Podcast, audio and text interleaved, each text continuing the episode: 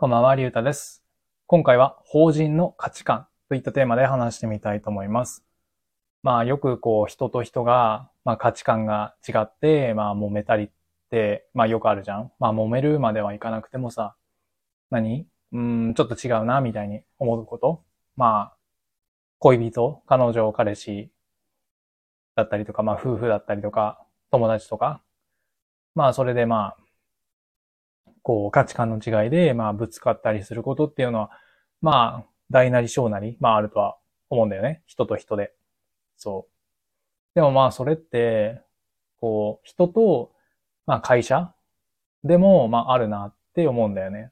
そう。うん。でまあそもそも法人ってさ、まあ、法律で作られた、こう架空の人なわけじゃん。そう。まあだから法人っていうわけじゃん。そう。だからまあ会社っていうのは、まあ目には見えないけど、まあその、何？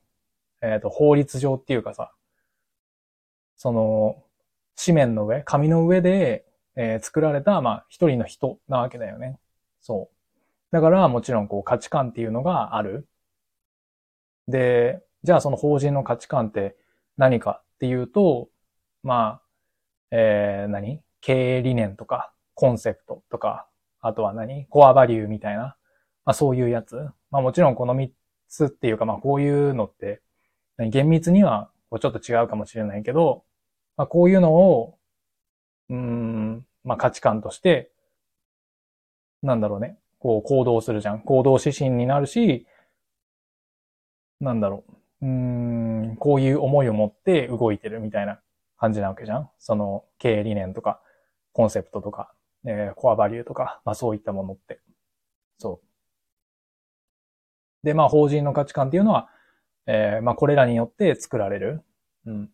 だから、いくら、こう、まあ一人の社員が、うんと、なんていうのかな、自分の価値観で行動しようと思ったところで、うんと、法人のその価値観と違ったら、それは、うん、ダメなんだよね。そう。人と人の場合だったらさ、別にどっちが正しいとかって、まあないと思うからさ、考え方の違いとか、うん、そういうことになるから、まあどっちが、うん、正しいとか悪いとかはないとは思うんだけど、そう、だからまあ折り合いをつけて、まあ受け入れたりするわけじゃん。そう。でもまあ、その法人の場合はさ、絶対的な、うん、正しい、えー、何？絶対的真っていうか、うん、本当に正しいものっていうのが、えーもう決められてる。その経営理念とかによって。そう。だからそれにそぐわない、だったら、うん、自分のいくらこう価値観があったとしても、それをもとに、自分の価値観をもとに行動しちゃダメなんだよね。そう。で、まあ、例えば、なんだろうね、法人の価値観で言うと、なんだろうね、こうディズニーえっ、と、オリエンタルランドか、とかだとさ、えっ、と、確か、ハピネスを届けるみたいな感じだったっけ？確か。うん。違ったらごめん。そう。で、なんか、それを、えーハピネスを届けるをこう、何、成し遂げるためになんか4つのキーファクターみたいななんかそういうのがあってみたいな感じだったと思うんだけど、うん、それも違ったらごめん。そう。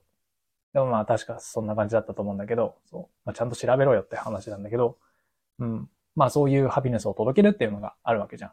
その価値観としてね。だから、いくら何、えー、個人の価値観が、そういうものとはそぐわないような行動を取ってしまう場合でも、うん、その自分の価値観っていうのを優先しちゃいけない。そうそうそう。あとはスターバックスとかだったら、なんだっけな、コンセプトが、えー第三の居場所っていうのが、えーコンセプトだったと思うんだけど、そう。それは会社とか、あとは学校っていう第一の場所。で、第二の場所が、えー家。で、そのどちらでもない、えー場所として、まあ第三の場所。そう。だからまあくつろげる空間として、まあそういう第三の場所を自分たちは提供しましょうみたいなのが、スターバックスの、まあ、こう、コンセプトだったと思うんだけど、そう、それも、なんだろうね、こう働いてて、それにそぐわない自分の価値観があったとしても、自分の、えー、一個人の価値観を優先させちゃダメなんだよね。そう。その法人の持ってる価値観を優先させないといけない。そうそうそう。だからまあ、なんだろうね、就職するときにさ、人間関係とか、まあいろいろあるとは思うんだけどさ、その選ぶ基準が、年収がいいとか、うん、もあると思うけど、まあそれも確かに大事だとは思うんだけど、でもやっぱりこう、さ、うん、人と人でも価値観が合わなかったらさ、うまくいかないわけだから、うん、だから、人と法人、まあ会社でも、その価値観が自分と合うかどうかっていうのは、とっても大事なんだろうなって思ったんだよね。そう。そんな感じかな、今日は。うん。はい。最後まで聞いてくれてありがとうございました。じゃあまた。